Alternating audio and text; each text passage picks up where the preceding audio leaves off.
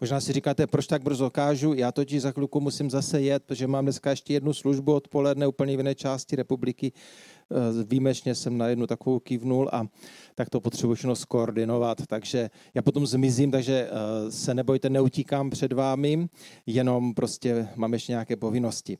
Já bych dneska rád navázal na to, o čem jsem mluvil minulý týden. Nevím, jestli si někdo z vás ještě dokáže vzpomenout. Mluvil jsem o kruhu lásky a vysvětloval jsem, že pro Pána Boha asi ta úplně nejdůležitější věc je to, co Ježíš zmiňoval v tom největším přikázání, že máme milovat Boha, že máme malovat, milovat blížní lidi kolem sebe tak, jako milujeme sebe. A vysvětloval jsem, jak je důležité, aby všechny tyhle ty tři části byly aktivní, protože když nejsou, tak vždycky se něco začne bortit ta celistvost křesťanského života je vlastně zakořeněná v těchto třech věcech, těchto třech postojích lásky, která je vždycky praktická. A já věřím, že tohleto téma není jenom pro křesťany.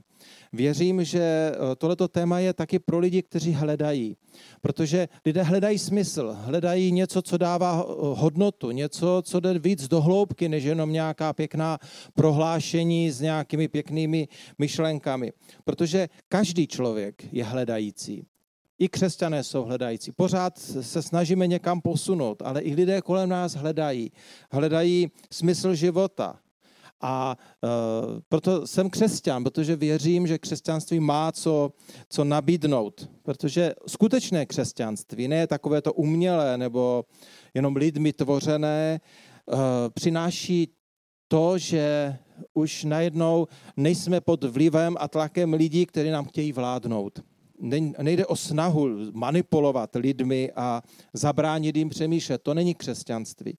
Nejde o to, abychom dodržovali nějaké mrtvé náboženské úkony a zákazy, ale smysl celého křesťanství, celého toho poselství, toho života je jednoduchý a je to láskyplný a plnohodnotný vztah s Bohem, který je pro každého z nás svým způsobem tajemství, ale to, co se v něm děje, je to, že se s Bohem kterého stále znovu a znovu poznáváme, se můžeme setkávat jako s tátou, anebo jako s přítelem, anebo jako s králem, který vládne nad vším, anebo s tím, který se pro nás může stát cestou, která má věčný cíl, že to, nik, že to neskončí. Stává se pro nás světlem ve tmě, kdy když ostatní nevidí, tak máme tu milost vidět. Stává se pro nás obětím v době bolesti a strachu. Stává se pro nás moudrostí, když eh, jsme v nejistotě. A taky se pro nás stává pravdou, která nejen, že dává smysl, ale která nám dává pevné zakotvení ve všech zemětřeseních našeho života. To je to, co je skryté v tom, v tom vztahu s Bohem. A já bych chtěl dneska celé to téma ještě kouslinek posunout dál a chtěl bych vám ukázat, že, a tak jsem i nazval to kázání, že s tím souvisí věc, kterou jsem nazval Ježíšův projekt. My jsme trošku už na slovo projekt alergičtí, protože všichni dělají projekty, furt jsou nějaké projekty, ale přesto to je slovo, kterému lidé rozumí. Projekt vždycky znamená, že někdo něco vymyslel a udělá všechno pro to, aby to prosadil a aby se to stalo. Eh, projekt je systém, který je vymyšlený takovým způsobem, aby se změnily věci a aby se dosáhlo toho, eh, po čem autor projektu touží, nebo o čem věří, že je správné.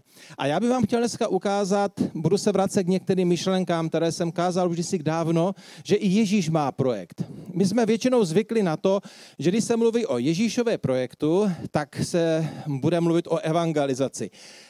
Nechci vás klamat, ale budu mluvit o jiném projektu. On, s tím, on vlastně v tom projektu, ta evangelizace je taky. Ale já chci ukázat projekt, o kterém se méně mluví. Projekt, který je trochu jakoby skrytý pod nánosem všemožných jiných křesťanských aktivit. Takže pojďme se podívat do božího slova a budu číst eh, z dopisu do Efezu z 5. kapitoly od 25. verše.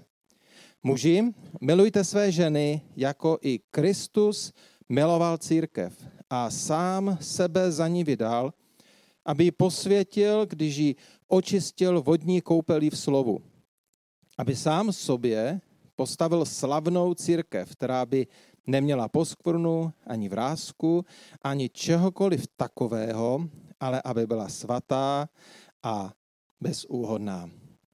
A poštol Pavel v tomto dopisu do Efezu a těm církvím kolem Efezu se snaží vysvětlit koncepci manželství.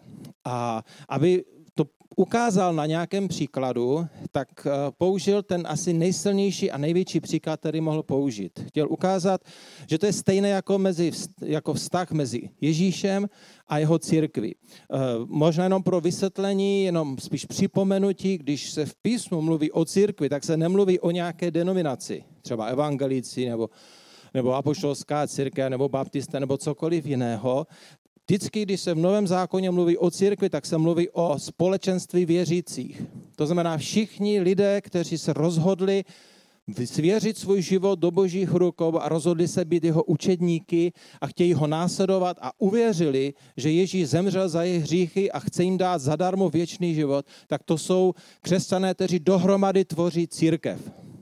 To, co je to neštěstí, které se přihodilo během historie, je, že se křesťané zaizolovali do svých malých skupinek a vytvořili dojem, že oni jsou ta církev. Ale církev jsme my všichni věřící v Ježíše Krista. Takže jenom pro vysvětlení. I to řecké slovo říká, že to je společenství věřící nebo svatých, nebo dá se to různě vykládat. Takže to jenom pro, pro vysvětlení. Pán Ježíš eh, tady je představený apoštolem Pavlem jako, jako člověk z vizí, nebo jako, budeme říkat člověk, on byl na této zemi jako člověk, když je teď Bůh, eh, s vizí a s projektem. S projektem, který je pro něho tak důležitý, že se rozhodl, že zemře a dá sám sebe za to, aby se ten projekt mohl realizovat. Ve skutečnosti tady mluví o evangelizaci, ale mluví tady až o tom druhém kroku.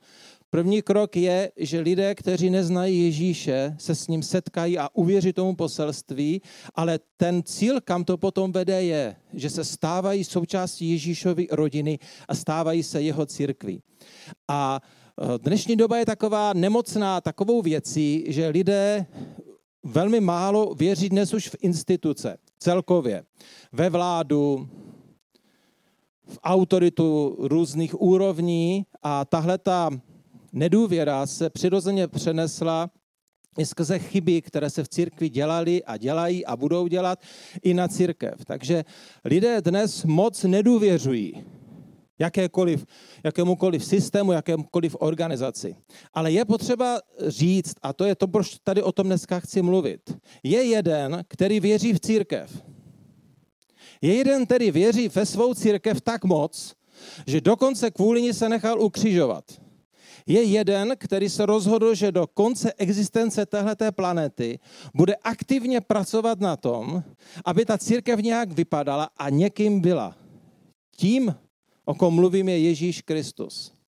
A je tady otázka, jestli se přidáme k Ježíši a budeme věřit spolu s ním a budeme na té církvi pracovat spolu s ním, anebo jestli budeme stát bokem a budeme jenom pozorovatelé a možná kritici a pesimisté a skeptici a budeme říkat, no to, to jsem teda zvědavý. Uh, my nemáme jako lidé úplně rádi, když jsou věci vyhraněné na buď jednu, anebo druhou stranu. Ale zrovna ohledně církve si myslím, že se to jinak nedá postavit. Protože na jedné straně stojí Ježíš, který říká, já věřím v církev. Já věřím ve společenství svatých, kteří se stali mým lidem a já budu vší svou moci pracovat na tom, aby byli tím nejkrásnějším na téhleté planetě. A na druhé straně pak stojí ti, kteří tomu nevěří. A já bych byl moc rád, aby dneska se mohla prolomit taková ta překážka, která je v srdcích lidí. Protože my vždycky budeme čelit neschopnosti lidí a zklamání a tomu všemu a my potřebujeme najít zdroj a smysl někde jinde, než jsou lidé. Pokud budeme důvěřovat lidem, že lidé dokážou udělat krásnou církev, budeme neustále zklamávání. Pokud budeme věřit tomu, že když si vybereme nějaký sbor, že tam je nějaký sympatický vedoucí nebo sympatická kapela nebo cokoliv, tak nám hrozí, že budeme zklamáni. A já si myslím, že potřebujeme svou odvahu, svou eh, rozhodnost, své síly vložit do důvěry někoho, kdo nás nemůže zklamat. A tím je Ježíš. A Ježíš věří v církev. To je potřeba říct. I když pán Ježíš mnohem víc ví, jak to z církvy je, tak přesto on se rozhodl, že bude v ní věřit a nejen věřit. On ji ustanovil. On je ten, který začal pracovat. A budeme se, my se dneska podíváme, na čem vlastně pracuje. Pracuje na celku, ale pracuje na jednotlivci, to je, protože ten celek je tvořený námi. Jestli pán Bůh chce, aby ta církev byla taková, o jaké se za chvilku budeme bavit, tak to znamená, že chce pracovat v tvém životě, ale s nějakým cílem. Tím cílem je, abys byl tou, tou plnohodnotnou součástí té, té nádherné nevěsty, očekávající Ježíše jako ženicha. Takže, co říká ten text? Ta první věc, která tady napsané, že Ježíš miloval. Ježíš miluje svou církev. Ježíš je nadšený ze své církve. A teď provokující otázka. Miluješ církev? Ježíš ji miluje. A hned první otázka je silně konfrontační a vůbec se nám pravděpodobně mnohým nelíbí. Protože my přece můžeme vyprávět příběhy. Já vím, že jsou. Já bych taky mohl vyprávět příběhy. Je to volba. Ježíš miluje církev. Jsi ochotný se k němu přidat a začít milovat jeho církev? Lidí kolem sebe? Je to tvá volba. Budeš stát jednou před Pánem Bohem a on se tě možná na to zeptá, možná ne, já nevím. Ale to, co tady je důležité, je, že jestli jsme se rozhodli být následovníky Ježíše, jestli jsme se rozhodli být ti, kteří jsou jeho učedníci, tak bychom eh, měli směřovat tomu být jako on. A Ježíš miluje církev. Další prohlášení. Vydal sám sebe za ní, protože ji miloval. Milovat není jenom emoce. Milovat není takový ten krásný pocit, jak přijdeš do církve a, a teďka prostě jako tam vidíš pár těch svých oblíbených lidí a máš takový ten příjemný pocit, dostaneš třeba i zadarmo od někoho kávu a, a říkáš si, jo, to je fajn. Láska vždycky znamená nějakou formu oběti. A většinou ne jednu formu, ale mnoho forem obětí. Skutečná láska totiž znamená, že já se měním proto, aby ten druhý se mnou mohl být šťastný. Jestli miluješ jako Ježíš církev, tak sám sebe vydáváš za ním. Obětováváš se. Ježíš se obětoval úplně se vším.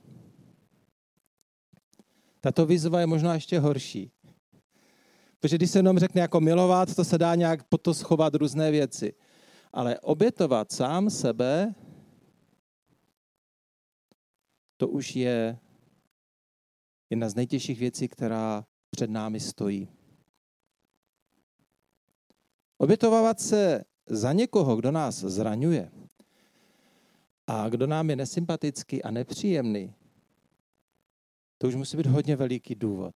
Myslím si, že ten jediný, který to dává smysl, je, že následujeme Ježíše, který tu církev miluje. Je to nelogické, možná z našeho pohledu, ale je to pravda. Další prohlášení říká Boží slovo tady, že vydal sám sebe za ní proto, aby ji posvětil, aby ji, aby ji oddělil, aby způsobil, nebo aby, udělal, aby byla zvláštním místem, aby byla zvláštní skupinou. Posvěcení vždycky ve starém zákoně fungovalo tak, že proběhlo spoustu obětí, ta věc, která měla být posvěcována, byla pomazána tou krví a olejem třeba ještě, nebo jenom olejem a všichni lidé věděli, že ta věc je posvěcená pro Boha. Že ta věc jako kdyby se stává božím majetkem že je potřeba být velmi opatrný, když ve vztahu k té věci dělám nějaká rozhodnutí nebo něco dělám. Pán Bůh většinou, když bylo něco posvěcené, tak tomu dal velice jasné pokyny, co ano a co ne. A tady je napsané, že Ježíš posvětil církev. Ježíš církev oddělil pro sebe. Ježíš uh, udělal něco v duchovním světě tak významného a výrazného, my to asi nikdy nepochopíme úplně, ale on demonstrativně nás posvětil jako svůj majetek. Celý duchovní svět, který se na nás a na tebe dívá, tak vidí, že jsme posvěceni Ježíšem. Že Ježíš si nás nárokuje. Posvěcení neznamená, že ta věc je sama o sobě svatá. Ve chrámu bylo posvěceno obrovské množství různého nádobí a věcí a spoustu a, a nástrojů. Ty nástroje byly prostě obyčejné věci. Ale posvěcením se stali zvláštním předmětem, který si nárokoval Bůh. Posvěcení znamená to, že pro Boha jsme důležití, i když ví, kým jsme. Církev není nádherná proto, že bychom my byli nádherní buďme upřímní, my víme, co děláme a co neděláme. Ale jsme posvěceni z lásky. Jsme posvěceni proto, že Pán Bůh se tak rozhodl. Ježíš má na projekt. Ježíš se rozhodl, že jeho církev bude nádherná. Proto ji posvětil. Proto ji oddělil pro sebe samotného. Pak pokračuje dál. Očistili vodní koupeli ve slovu. O tom by se dalo hodně mluvit, co to všechno může znamenat, ale myslím si, že eh, nabídnu vám takovou jednoduchou jenom myšlenku. Tím, že Pán Bůh k nás mluví, tak to nás mění. To nás vede k pokání, to nás očišťuje, to nás obmývá. Když k nám mluví skrze své slovo, tak to mění naše životy. Určitě jste to mnohokrát zažili, že jste si otevřeli Boží slovo nebo jste poslouchali nějaké vyučování, kázání a najednou jste věděli, že tohle je špatně ve vašem životě. A prosili jste za očištění a byli jste očištění a prostě byli jste v tom procesu toho obmytí. Ježíš je ten, který nás očišťuje. On je ten, který se stará, abychom byli čistí. Nevím, jestli, si, jestli tam zachytáváte tu jednoduchou myšlenku, ale Ježíš se rozhodl, že on způsobí, že jeho církev bude takovou, jakou si přeje, aby byla. To je, to je obrovská naděje. Protože kdyby to nechal na nás, tak bychom mohli říct jenom Taková je realita. A proto pán Bůh do toho procesu vstoupil. Ježíš se tam postavil a řekl, to teď bude můj projekt. Já se o to postarám. Se celou svou mocí, s celou svou autoritou, protože miluje, protože se za nás nechal obětovat, protože se rozhodl nás posvětit, tak nás očišťuje. Stará se o nás. A teď přijdou ta prohlášení. Proč? Aby sám sobě to je hrozně zvláštní, to je jak sobectví. On sám pro sebe to dělá. On to nedělá kvůli tomuhle světu vlastně. Když ten dopad to má, ale ten motiv, který je tady odhalený a jestli to správně chápu, aby sám sobě postavil, sám pro sebe. Protože miluje. Ježíš chce, aby jeho církev jeho nevěsta, aby byl jaká? Slavná.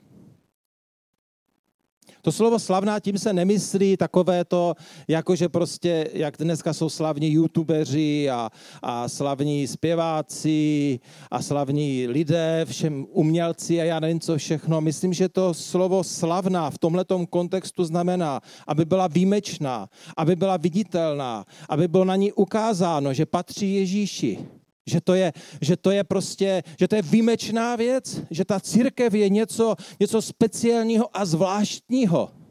Proto na jiných místech Ježíš o církvi hovoří jako o své nevěstě. Nevěsta to je speciální uh, okamžik života ženy. Já jsem ještě nikdy neviděl nevěstu, která by přišla ve vytahaných teplákách, takových těch kroskách, rozcuchaná, prostě ještě ospálky v očích a prostě vytahané triko, špinavé ruce od hlíny ze země a postavila se tam a se, žvíčka, se žvíkačkou v puse a tak jo, ano. To všichni cítíme, že to je nějaké divné. Ten ženich touží, aby ta nevěsta tam stála a, a, a byla tím nejkrásnějším. Já tím, že oddávám, já to tam vidím. to není, že by ten ženich tu nevěstu v životě neviděl, jak je to v některých kulturách a vidí tam poprvé a na ten závoj a teď jako... Většinou ti lidé se znají spoustu let a přesto když ta nevěsta projde celým tím procesem, kdy obléknou ty nádherné šaty a, a kadeřnice, to se můžete Evičky Bárové zeptat, kolik hodin to tam trvá, než ty všechny korálky, kytičky a všechno, než každý pramínek se tam udělá, pak kosmetičky, eh, někdo by možná ironicky řekl, namalují nový obličej, ale to se dneska už tak úplně nedělá, prostě se hledá způsob, jak tu nevěstu dělat co nejkrásnější. A já vidím oči těch ženichů, kdy tam najednou hraje ta hudba a ta nevěsta tam jde s tím tátou, nebo sama. A vypadá jak sněhová vločka, která prostě zářivá, prostě se snáší k zemi k tomu ženichovi a ti ženiši můžou být jakkoliv otrlí chlapy, tak najednou tam vidíte, jak se jim tady začnou tady ty ta víčka dole jako třást a, a, a brada najednou mají oči zalité slzami. Oni ji znají, oni ví, jaká je, oni ji znají v těch teplákách většinou, oni ji znají s tou špínou e, za těmi prsty z té zahrady. Ale jak tam stojí jako zářivá, nádherná nevěsta, tak ten muž najednou je celý úplně rozechvělý, říká si, to je ona. To je ta na celý život. A tenhle ten obraz, který Bible používá, nám ho pán Bůh dává, protože nám tím chce něco říct. Chce nám ukázat, jakou vášeň má Bůh pro svou církev. Jak, jak je pro něho důležitá. Že to není jenom nějaký logický proces, kdy se to pán Bůh nějak v hlavě vyjasnil, ale že tady jde o to, že on touží, aby přesně taková nevěsta před ním stála, ale ne jednou, až se vrátí na tuhle tu zem. Ale teď aby kdykoliv se pán Bůh podívá na, na svou církev, na svou nevěstu, tak aby viděl krásnou, nádhernou, slavnou. On tady pokračuje. Slavnou církev, která by neměla poskvrny. Která by byla čistěvčká, krásňoučká. To nejnádhernější, co by Ježíš mohl na téhleté planetě mít. Nemá ani vrázku, ani cokoliv takového, prostě cokoliv, co by na ní nevypadalo dobře. Aby byla svatá a bez úhony. To je boží záměr, to je, to je projekt Ježíše. Ježíš se rozhodl, že církev jako jeho nevěsta, bude jeho největším projektem na téhle té zemi. A rozhodl se, protože ji miluje, protože jsme pro něho tak moc důležití, že on se nikdy nezastaví a každý den bude znovu a znovu a znovu pracovat na tom, aby takováhle nevěsta byla. Jak vám to zní? Že ta nevěsta seš ty. A ty a já. Já tady nemluvím o imaginární skupině lidí někde. Já mluvím o nás. Ježíš, když se dívá na křesťany ve Valašském mezříčí v tomhle, v tomhle malém společenství, tak přemýšlí stejným způsobem. Lidé si někdy myslí, že Pán Ježíš je v postoji, že nás odsuzuje a zlobí se na nás. Já si spíš myslím, že ho, že ho trápíme, že, že je s nás smutný, ale on má, on má to rozhodnutí, které nikdy neopustí, že bude pracovat na tom, udělá všechno pro to, aby jsme byli takovouhle krásnou nevěstou. Dneska. Zítra. To je jeho cesta, po které se rozhodl jít. A je tady otázka, co my s tím? Pořád to pro tebe může být informace. A stojíme na takové dost radikální křižovatce. Buď si budu dál žít svůj nějaký křesťanský život. A nebo v úžasu před touhle biblickou pravdou, před tímhletím prohlášením Bible, budeme stát a řekneme, to je o mně. A vyjdeme mu stříc a řekneme, já to chci. Já chci, abys takhle v mém životě jednal. Já se chci s tebou v tomhle setkávat. O tom, co všechno to znamená, jak Pán Ježíš nás chce očišťovat, co všechno se to děje, eh, o tom by se dalo mnoho, mnoho kázání a já občas se k tomuhle tématu budu vracet, protože si myslím, že je důležité. Možná jednu věc vám ale chci říct, když pán Ježíš odešel, tak eh, ta první věc a ta nejklíčovější, kterou udělal, byla, že poslal Ducha Svatého. O Duchu Svatém je už ve výrocích Ježíše napsáno mnoho věcí, že přijde nás učit, že, že bude o nás pečovat a mnoho dalších eh, prohlášení, které Ježíš řekl. Ale já věřím, že ta moc toho božího projevu, která působí v nás zevnitř, tak je právě Duch Svatý, kterým je, tou, je tím působením Ježíše Krista, taková ta, takový ten kosmetický salon bychom mohli říct. On je ten, který má tu moc dělat tu církev krásnou. Mocí Ducha Svatého se církev stává tím, čím Pán Bůh chce. Když si přečtete třeba v Galackých, páté kapitole ve 22. verši, tam je, tam je popsáno ovoce Ducha Svatého. Takže to, co Duch Svatý chce vyprodukovat v mém, v tvém životě. Láska, radost, pokoj, trpělivost, laskavost, dobrota, věrnost, mírnost, sebeovládání. Římanům 5. kapitole 5. verše napsané, že Duch Svatý přišel a vylil do našeho srdce boží lásku. Tu lásku, kterou Bůh miluje člověka, tak Duch Svatý tu samou lásku, ten samý druh lásky přinesl a, a vylil ho přímo do našeho nitra, abychom touhle láskou se mohli navzájem milovat. Víte, já jsem přemýšlel hodně o tom, co je to, co působí tu krásu té církve. A já osobně věřím, že krása církve Ježíše Krista je právě v lásce, kterou církev žije.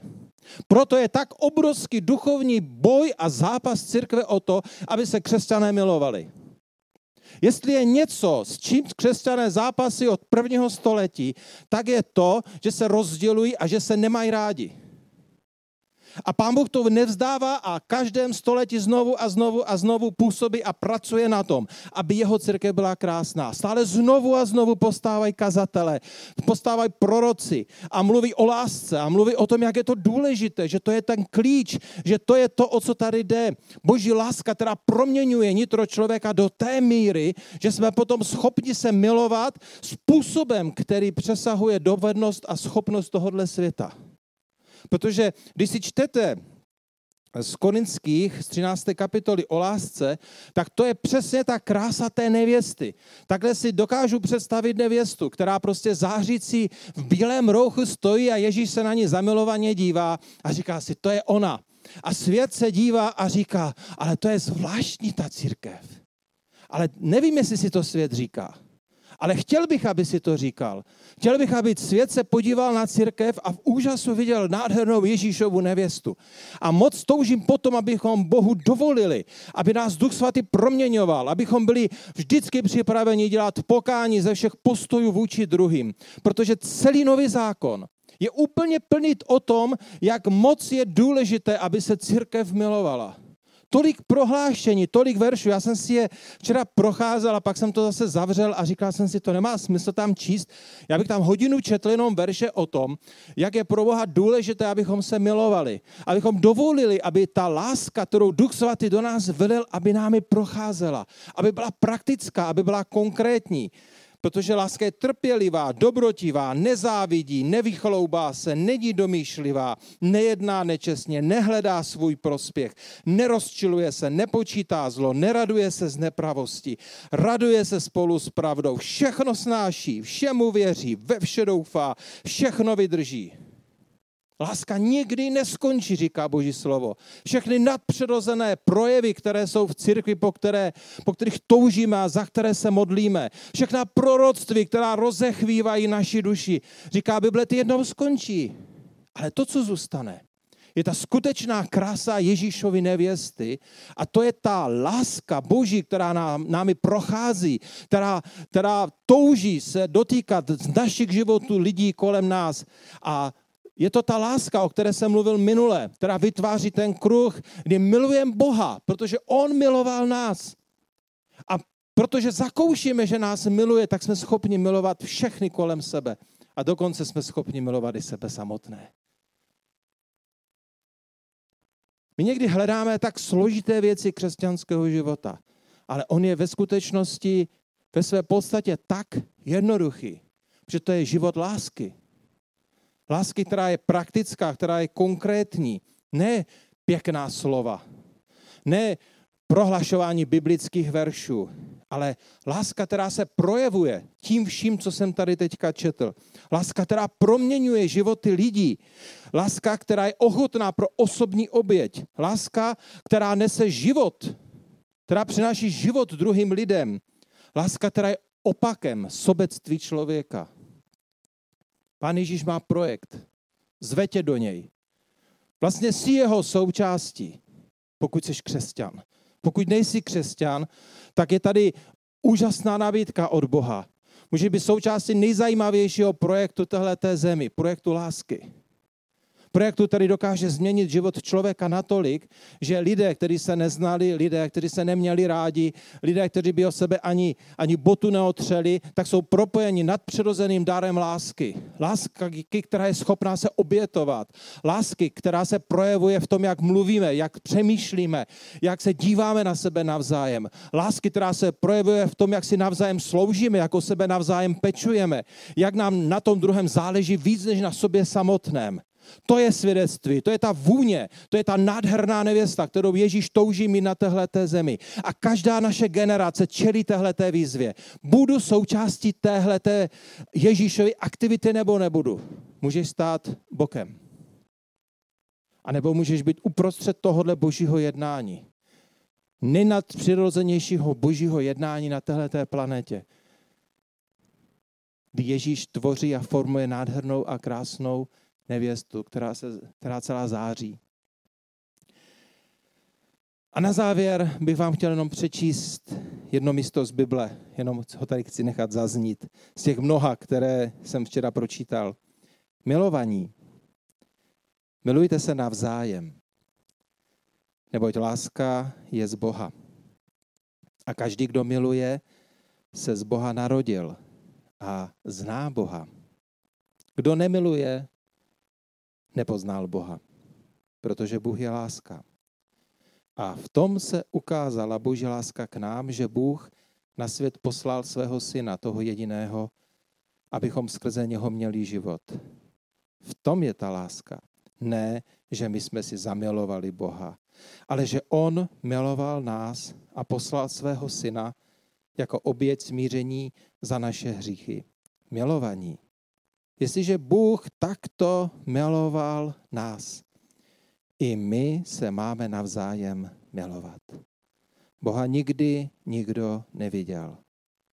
Jestliže se milujeme navzájem, Bůh v nás zůstává a jeho láska v nás dosáhla svého cíle. Otče,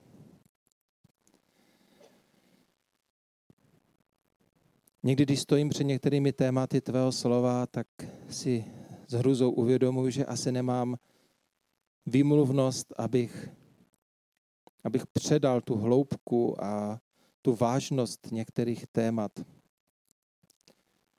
Uvědomuji si, že tohle je asi jedno úplně z největších témat Bible. Ta výzva pro křesťany v každé generaci. Být krásnou a svatou nevěstou, protože to je tvůj projekt a ty na něm pracuješ. Děkuji ti, že to není naopak. Děkuji ti, že to není tak, že my někde sedíme, snažíme se a ty nás kontroluješ a dáváš nám ohodnocení. Děkuji ti, že to je naopak. Děkuji ti, že ty to děláš. Děkuji ti, že ty jsi aktivní. A já bych ti chtěl říct spolu se svými sourozenci, Chtěli bychom být uprostřed toho tvého jednání. Odpoznám, když nejsme. Odpoznám, když jsme víc zaměřeni na sebe, na své potřeby a touhy. Odpoznám, když nedovolujeme, aby tvoje láska přemáhala náš život směrem k druhým lidem. Odpoznám, že častokrát opravdově nemilujeme ty druhé, i když nám to umožňuješ. Odpoznám, že zůstáváme ve starých cestách a jsme plní častokrát kritiky a pomluv a posuzování a izolace, negativního myšlení. A tak tě prosím, aby si se nad námi smiloval a odpustil nám to. Chtěli bychom zakoušet, jak se staráš o svůj projekt i tady u nás ve sboru. Chtěli bychom být proměňováni tvou mocí v tu nádhernou, krásnou nevěstu, zářící, plné slávy, bez vrázky, bez jakékoliv poškvrny, která je svatá, čistá. Duchu svatý, prosím tě, jednej. Prosím tě, Duchu Boží, aby se dotýkal teďka každého z nás a abychom nedokázali odsud jenom tak jednoduše odejít, abychom museli nad tím přemýšlet. Děkuji ti za to ve jménu Ježíše. Amen.